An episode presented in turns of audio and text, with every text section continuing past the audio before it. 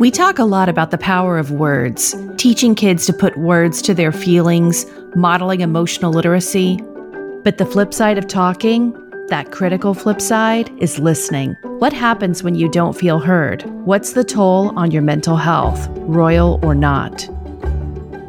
Welcome to Flusterclux, where we talk worry and other big feelings with Lynn Lyons. You're here because your family has some anxiety issues or you want to prevent them. I'm your co host and Lynn's sister in law, Robin, and I'm here to ask your questions. Hi, I'm Lynn Lyons. I'm an anxiety expert, speaker, mom, and author, and I've been a therapist for 30 years.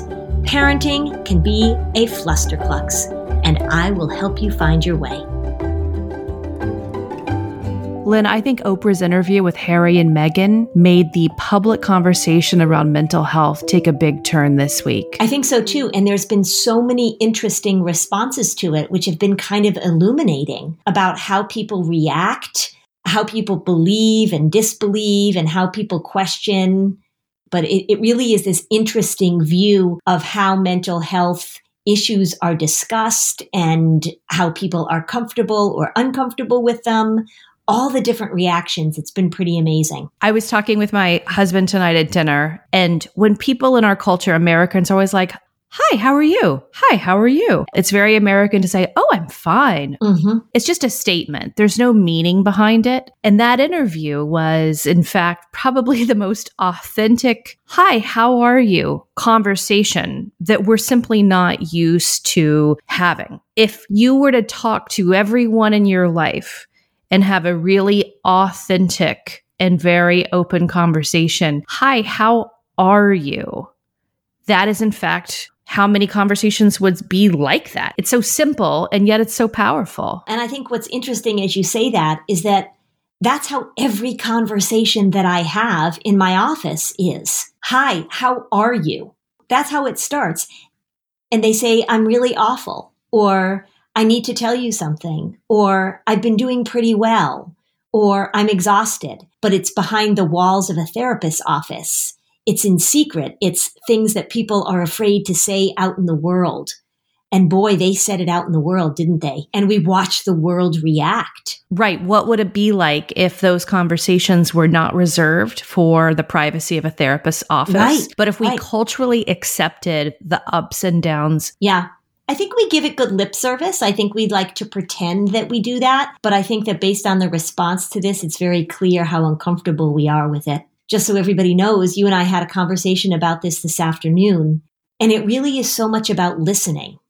And it really got me thinking as I was watching that interview and I've listened to the responses to it that we are in a time where it really is important to think about the power of listening and so many people have had experiences that they have kept to themselves or that have been behind the walls of a therapist's office, which is a great place to have those conversations, by the way. It's just so important for us to pay attention. And you think that that listening, you mean listening with all family members, adults to adults, adults to children, say more. So, listening when somebody is telling you their story, that when teenagers right now are talking about what they're feeling, and there's not much we can do to solve the problem of the pandemic, although I, you know, I'll keep saying this. We're in the home stretch. We're, we're at mile 22. But when kids are talking about it, when your partner is talking to you about what they're feeling or what they're going through, there is so much amazing connection that happens when we listen to people's stories. This is something that I have to pay attention to because I am by professional design and reputation and is being able to get in there and problem solve. I'm very active as a therapist. I want to do things that help people change and fix and adapt. And sometimes amidst all that, it's not that that's bad, of course, but there is such a place for listening. You know, there's the podcast that I referenced that Celeste Headlee did. There's this interview that Meghan and Harry did. There's so much information coming out right now and people talking about grief because of the first anniversary that we're all experiencing and we're all remembering where we were on March 10th or where we were on March 12th. And this idea of being able to listen to what people are saying, to really hear their stories, I think is so valuable. And I think we need to talk about it. What you're saying is you don't see us listening. You don't see our families always listening well. So say more about that. So we're in an environment in which the comeback is the important part, the response. We're in an environment right now where it's all about debate and it's all about disagreement and it's all about saying things that challenge each other. And all of that again is, is really healthy when it's done well, but just sitting and listening to somebody, just hearing their story and acknowledging it without needing to step into this yeah, I had the same experience, or me too, or that doesn't sound so bad, or well, why don't you try this? And again, I'm a therapist who consistently says, let's think about what we can do differently.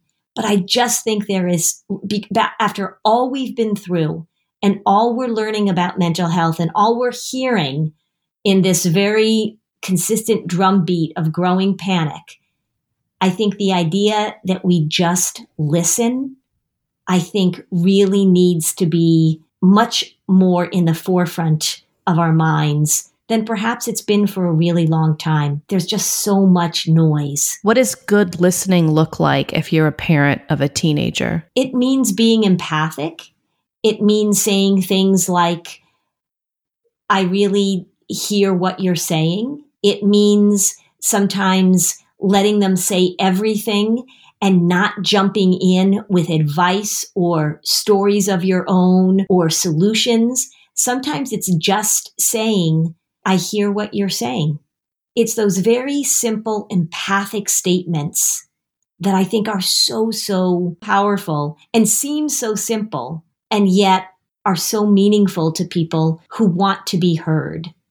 Sometimes there is nothing you can do. I will tell you some of the most powerful experiences that I have had as a therapist, and I've had them as a human being too, because I can't separate one from the other, is when I've sat with people in tremendous pain and just listened and said nothing. In my profession, there's all these boundaries that we're supposed to put up and all these things that I was taught when I was in graduate school about what you're supposed to do and not supposed to do. And when somebody is in tremendous pain, when I'm sitting with somebody who is telling me the story of the death of somebody that they cherished, I don't need to do anything except to, to sit with them and hold their hand and sometimes cry with them it's just a matter of how do we connect through listening? And I think that one of the things that happens when we jump into things and we offer solutions and we tell our own story and we let people know in all sorts of ways that their story makes us uncomfortable, it's a way of protecting ourselves and it's a way of lessening connection for sure. Mm-hmm. I really have to pay attention to hydrating properly. I work out a lot. I talk all the time, as you know. I am pretty active and I don't drink enough water. So I'm constantly thinking about how it is that I am going to hydrate in the best way possible. And I'll tell you, if my water has a little bit of flavor, it's so much easier for me.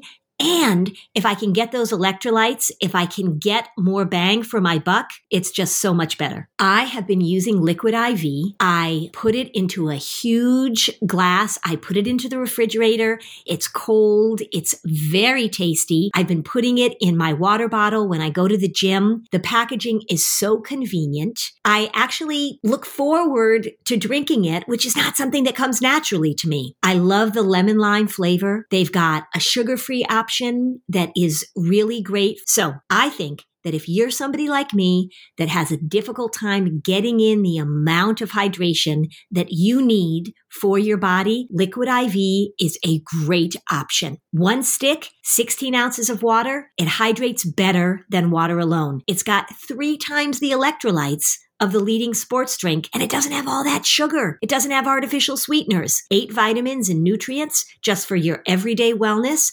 It's non GMO and free from gluten, dairy, and soy. However, you hydrate, Grab your Liquid IV Hydration Multiplier, sugar free, in bulk, nationwide at Costco, or get 20% off your first order when you go to liquidiv.com and use code FLUSTER at checkout. That's 20% off your first order when you shop Better Hydration today using promo code FLUSTER at liquidiv.com. Picture the thing that you've always wanted to learn and now picture that you're learning it from the person who's literally the best in the world at it. It's fantastic, and that's what you get with Masterclass. I recently listened to Matthew Walker's talk on sleep and the importance of consistency with sleep. I loved Bobbi Brown's masterclass, gave me all these tips about putting on makeup because, you know, I'm in front of a camera sometimes and I want to look good, and Bobbi was such a big help. So, this year, learn from the best to become your best with Masterclass. Don't just talk about improving. Masterclass actually helps you do it. Like I actually put on makeup the way that Bobbi Brown taught me how to put on makeup. This year, learn from the best to become your best with Masterclass. Don't just talk about improving. Masterclass actually helps you do it. Masterclass offers over 180 instructors. So, whether you want to master negotiation with Chris Voss, think like a boss with Martha Stewart, or maybe you want to learn how to just make your makeup look better with Bobbi Brown, or sleep better with Matthew Walker, with Masterclass, you get unlimited access to intimate one on one classes with the world's best. I loved it. There are over 200 classes to pick from. New classes are added every single month, like a class that talks about your gut health. So many interesting things to learn. So, every new membership comes with a 30 day money back guarantee. So, there's absolutely no risk. Right now, our listeners will get an additional 15% off an annual membership at masterclass.com slash fluster. Get 15% off right now at masterclass.com slash fluster. Masterclass.com slash fluster in the interview with Oprah and Meghan, and she discussed the nadir of her mental health while pregnant and being extremely isolated. And she was not really allowed to go and see her friends. Mm-hmm. And she got to that point. There's a huge parallel with the number of people who've been so isolated in a lockdown and why we've seen our teenagers, particularly, really suffer in their mental health by being in this forced sense of isolation. Mm-hmm if you're a parent who you think your teen is one of these teens, what do you do to encourage listening and encourage connection? So I think one of the things, you know, I'm a big fan of just sort of putting it out there.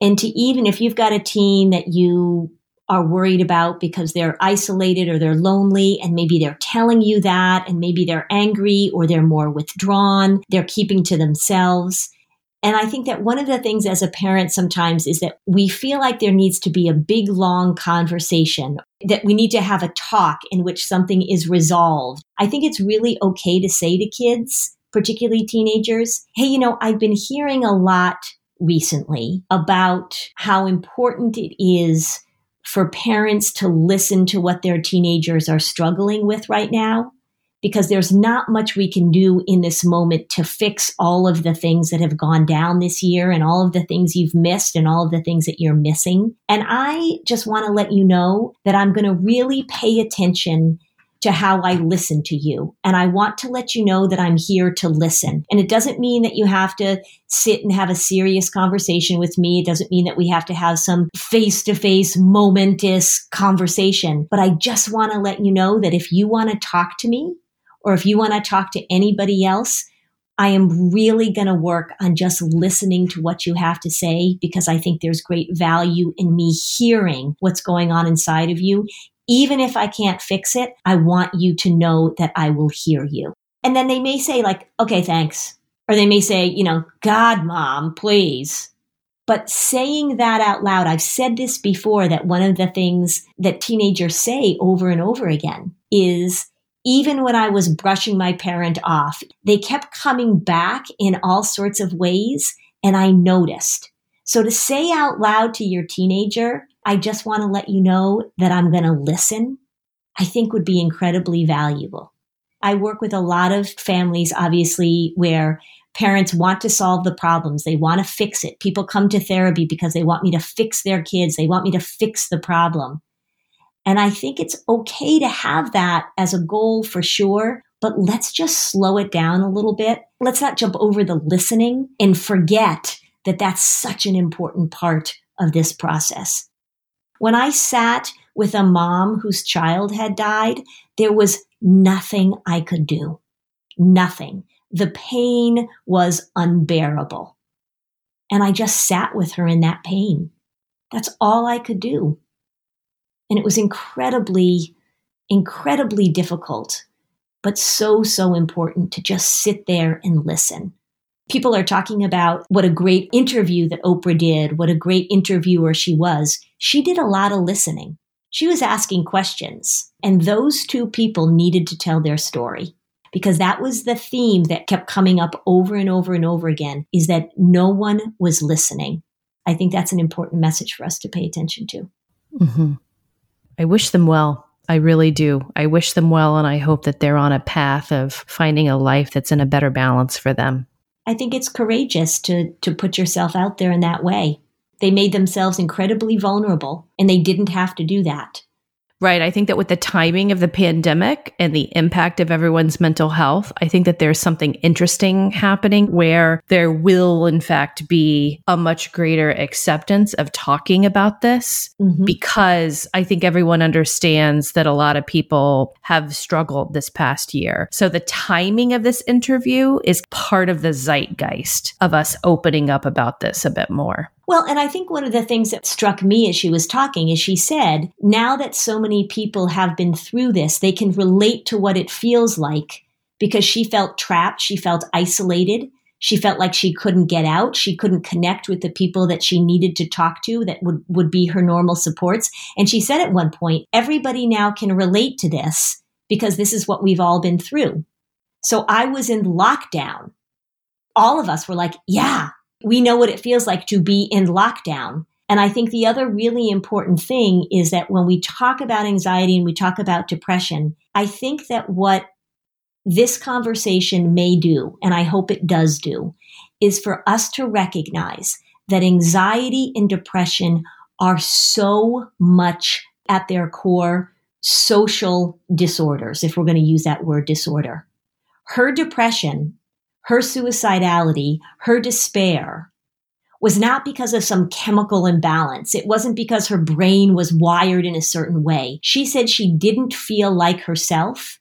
And it was based on isolation and loneliness. It was based on an inability to connect. And it was based on her feeling helpless and hopeless in a situation in which she's trapped. That is a social condition, not a medical condition. Mm-hmm. And I think people need to recognize that. And that's what's happened to the people who are struggling with this now.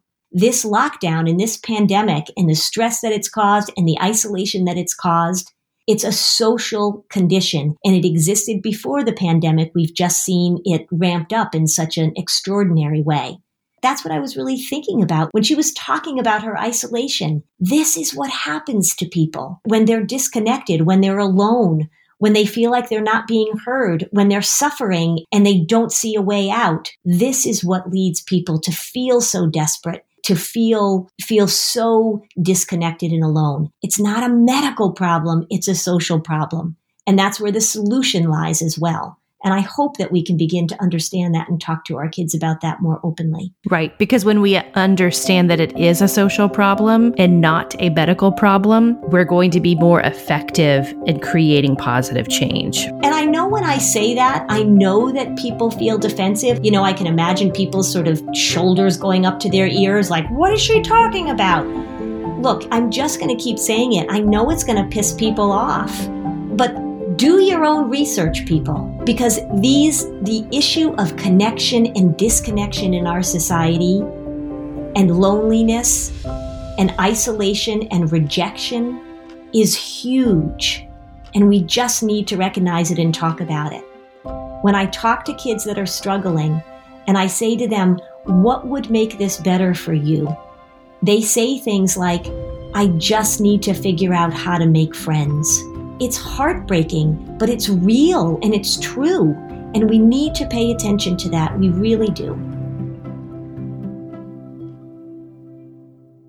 I told Lynn when we were going to start a podcast, I wanted to do a whole separate podcast just on royal chatter, and it would be called As If We Knew Them. Yeah.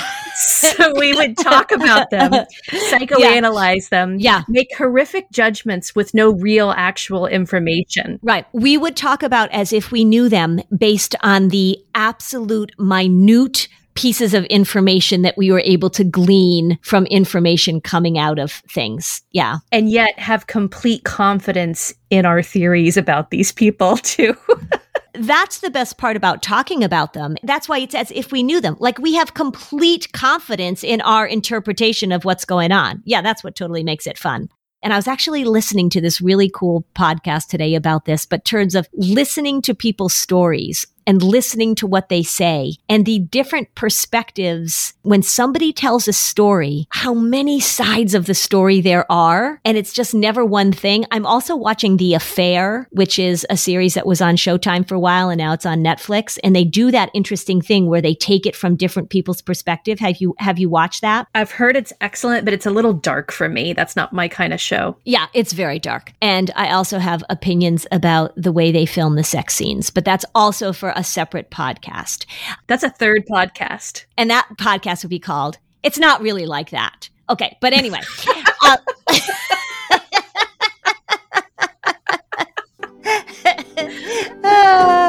So join the Facebook group so that you can ask Lynn your question on an upcoming episode.